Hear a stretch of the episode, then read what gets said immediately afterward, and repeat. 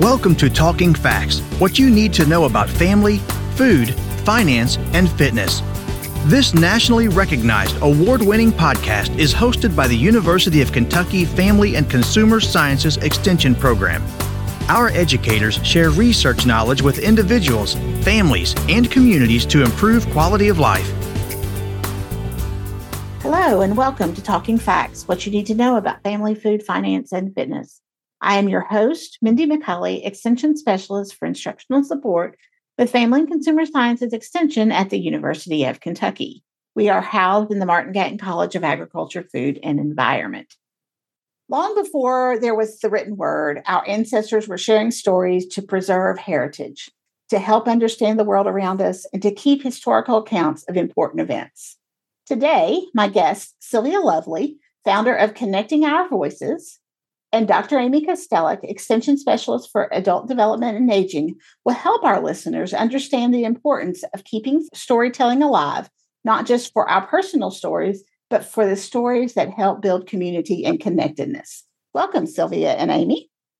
Thank you so much. Glad to be here. Yeah, thanks for having us, Mindy.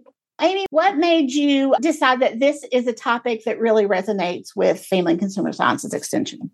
Well, you kind of said it in the intro. I mean, you shared that humans have communicated since the beginning of time and they've communicated before reading and writing, they've communicated through story. So I think it's just such a powerful way to really spark connection. And so I've been doing a lot of work in extension lately with the power of connection, social connection, meaningful relationships, and uh, Sylvia and I crossed paths in another talk that we were giving. And it was funny because we connected through story. I think so much of what happens when you hear someone else's story is that you really start to reflect or at least see ourselves reflected in those stories. And that's kind of what sparks that connection. And so I think that's a way that we reflect on our own self as an individual, but also the way in which we are a member of a, a community at large.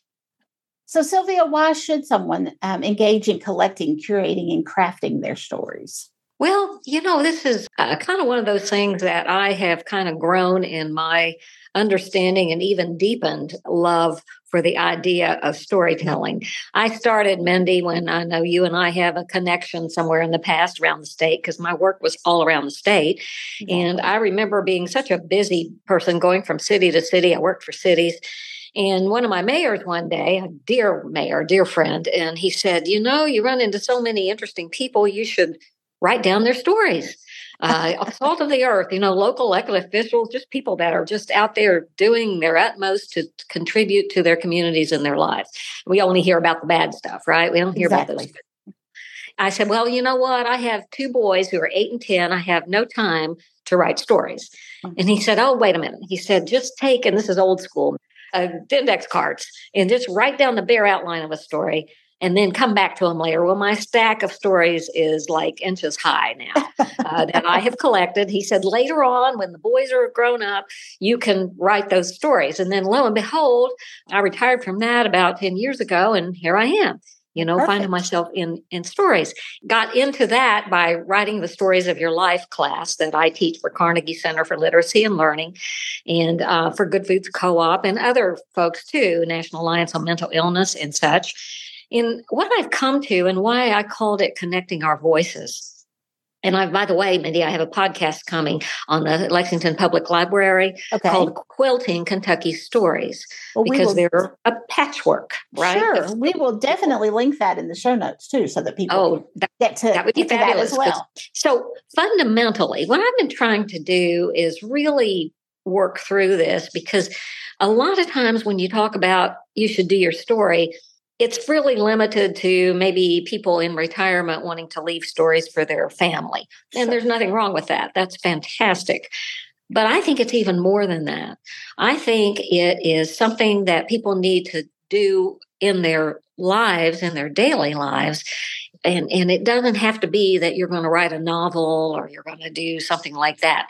I really think that writing your story and connecting with your own story isn't that fundamentally how we connect to one another. Sure. Uh, that's we're just one story after another and it's how you gain wisdom. If you are attune enough to your stories to understand in the stories of others how many judgments have we questioned in ourselves where you we our opinion ran into somebody else's opinion and we had to work through it and we used to do more of that neighbors over fences kind of thing well we live in an era of unprecedented discord mm-hmm. and so you know there's something missing out there and then the next step is okay so you have individuals who come together through their stories Sure. And eventually, what happens is they are the members of a community. And together they build the resilience because you have that kind of thing that's going on within our communities.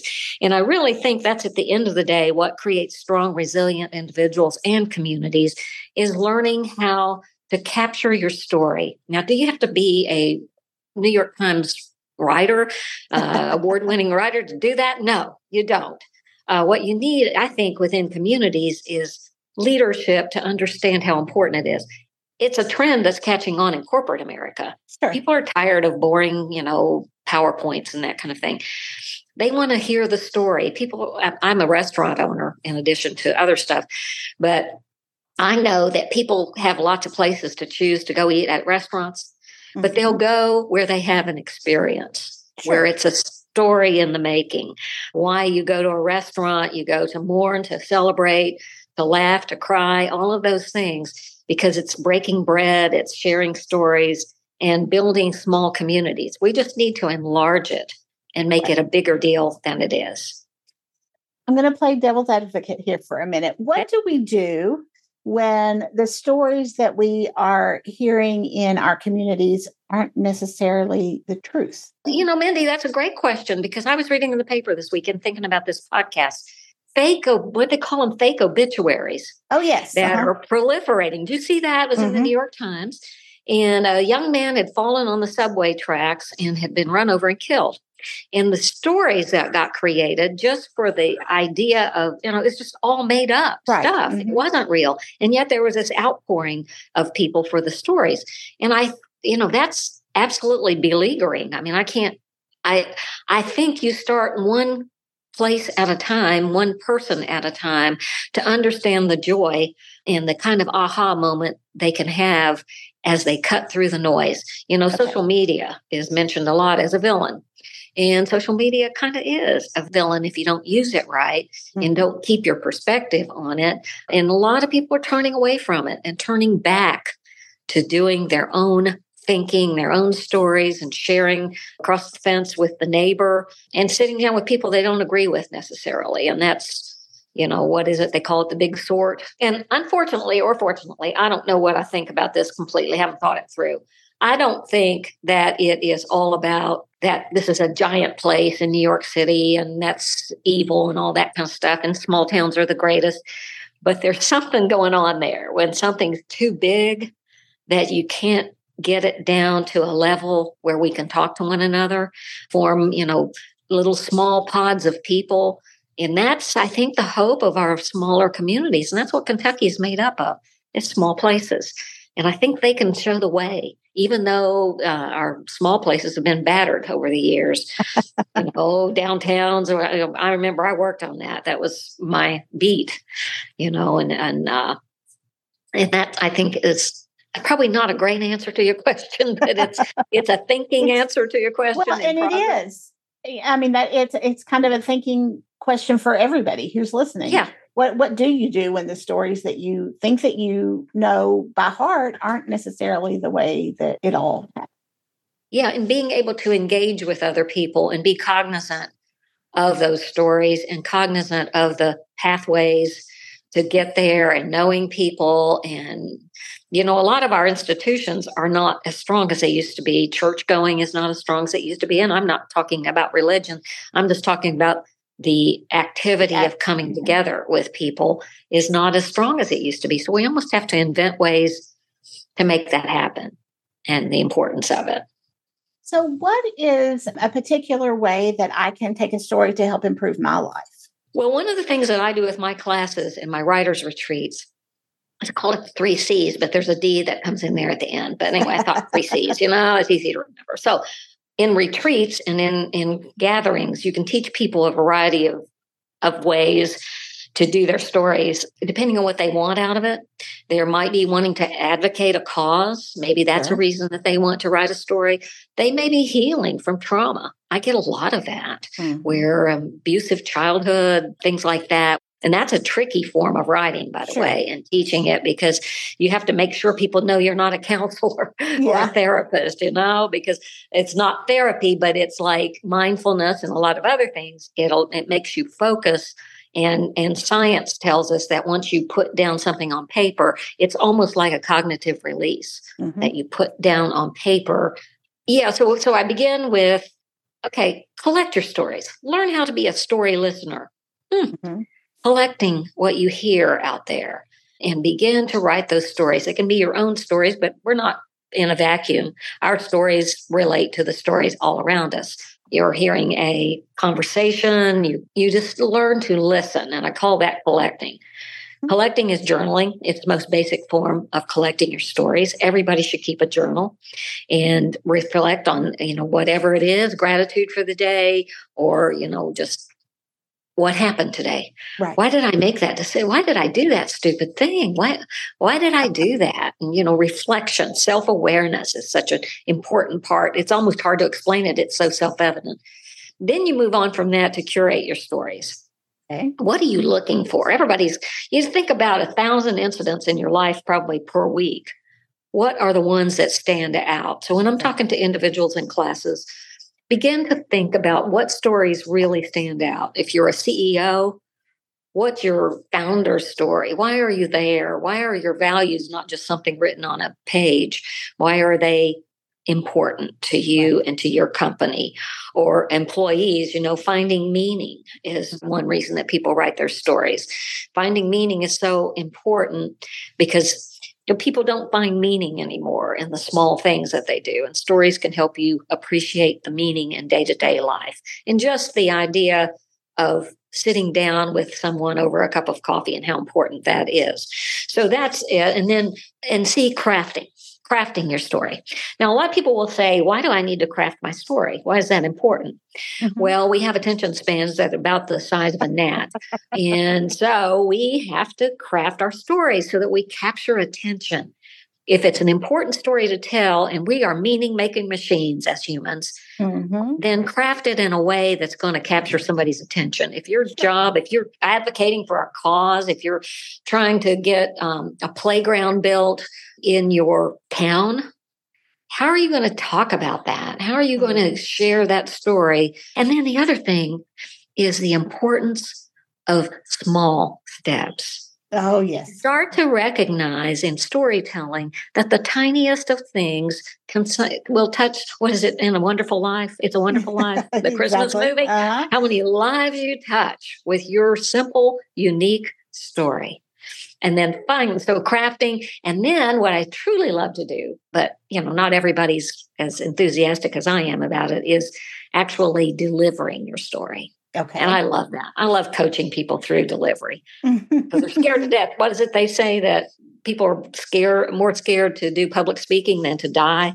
exactly. It does resonate with lots of people that they know their story. They think that they have it pretty well put together, but then when they go to deliver it, many people will just freeze up and not have a, a thing to say. So yeah. Um, I think yeah. you're you're so right that we have to we not only have to practice collecting and curating and crafting, mm-hmm. but also we have to practice delivering our stories. Before we wrap up, yeah. are there any last thoughts that you or Amy, either one, want to share? Well, I think I think it's important to also make note of of just the power that story has to engage your brain. You know, we think mm-hmm. about ways that everyone's always worried about how can I keep my brain more active. So it's do a Sudoku, do a crossword puzzle, right? Because it's challenging. but story writing is another way to engage your brain. And I think it's a kind of a fun way to do so because we may put pressure on ourselves. And that's why we need people like Sylvia in our lives to tell us, okay, how do exactly we create and curate and share the story? Because that can be intimidating for people. But once you start that process, I think you realize this is an opportunity to leave legacy you can kind of you know share something that is meaningful in your family or just share a story that people don't know sylvia and i have laughed over a coffee about my husband's got these fabulous stories of when he was a kid. And I've encouraged him to write those down because they're going to get lost. No one's going to know those stories. His kids aren't going to know those stories unless they're they're documented somehow. The other is, and, and Sylvia kind of touched on this already, but is just that reflection on your own journey. Sometimes it takes some sort of journaling or story writing just to be able to sort of make sense of whatever life transitions, turning points, to just sort of better understand uh, your own journey. Um, and sometimes, like Sylvia said, that could be advocating for a cause that came out of this journey, or it could be healing from a trauma. Um, but whatever it may be, that process of story writing has certainly, and, and journaling too, eh, you know, is known scientifically to decrease stress, to do things like regulate mood, um, help boost your own self awareness, security, self confidence, self esteem. And I think those are some of the things when we talk about storytelling that we don't always think about some of the health benefits that come with storytelling. Right. That's right. Uh, science has proven there's those, uh, oh, I, you know, I won't even attempt to uh, say the name of the chemicals in the brain, but, you know, scientists know about this and it works. I mean, it shows people going to less often to doctors and all kinds of things. And so it's a wonderful addendum feature uh, attached to any kind of other therapy or whatever brain science. And then I just want to mention my. Quilting Kentucky Stories podcast, sure. and it's people in their own voices. 79 year old Retha, who is a wonderful writer, wrote beautifully of the era when women couldn't wear pants uh, in elementary school, women teachers. Mm-hmm. I mean, we, our young people don't know about these things. We right. need that tradition. We need to go back and we need to pull those things into our consciousness today. I do a lot of talking with groups about leadership, and sometimes I get a little tired of the 30,000 foot leadership stuff, sure. you know, when in fact, I remember Mayor Gorman in Hazard, Kentucky, admonishing me one day because I was about to leave the room to get back to Lexington. He was in Hazard. The governor had just spoken. I was rushing out the door because I had a meeting back in Lexington, and he stopped me and he was, I mean, he was an authority figure in Eastern Kentucky. And he said, You're not leaving till you go up and you thank the speaker. I'm like, whoa, okay. You know, not only was he my boss, but that made some sense. Uh-huh. Always thank the speaker. You know, it's a tiny leader, leadership lesson, but it's something the younger bunch needed to know. And so I'll never forget that tiny little story. And I'll end with this. If anybody's interested in a wonderful movie about stories, Living. It's called Living. And okay. it's it was an Oscar nominee, I think, but didn't win. But he's this really sad man who's diagnosed with cancer and he has only six months to live. And he takes up the cause of a small playground in oh. I think it's in London or something like mm, that. Mm. And he finds such satisfaction in making that small story come true. You know, somebody's dream of a small, tiny little playground. And so, you know, I think of that in our communities. That's what people need to think about. It's not, you know, it's fun storytelling and it's also storytelling with purpose. Sylvia and Amy, thank you both for sharing with me today, sharing your stories and taking the time for our listeners to hear those stories as well. Okay. Can't, can't wait. Thank you so much. Nice to re meet you. Yes, indeed. And if you're just tuning in, you're listening to Talking FACS. You can find us wherever you listen to your favorite podcast. Thank you for listening to Talking FACS. We deliver programs focusing on nutrition, health, resource management, family development, and civic engagement. If you enjoyed today's podcast, have a question or a show topic idea, leave a like and a comment on Facebook at UKFCSEXT or send us an email at ukfcsext at uky.edu. Visit us online at fcs.uky.edu to learn more about the University of Kentucky Family and Consumer Sciences Extension Program or contact your local extension agent for family and consumer sciences. We build strong families. We build Kentucky. It starts with us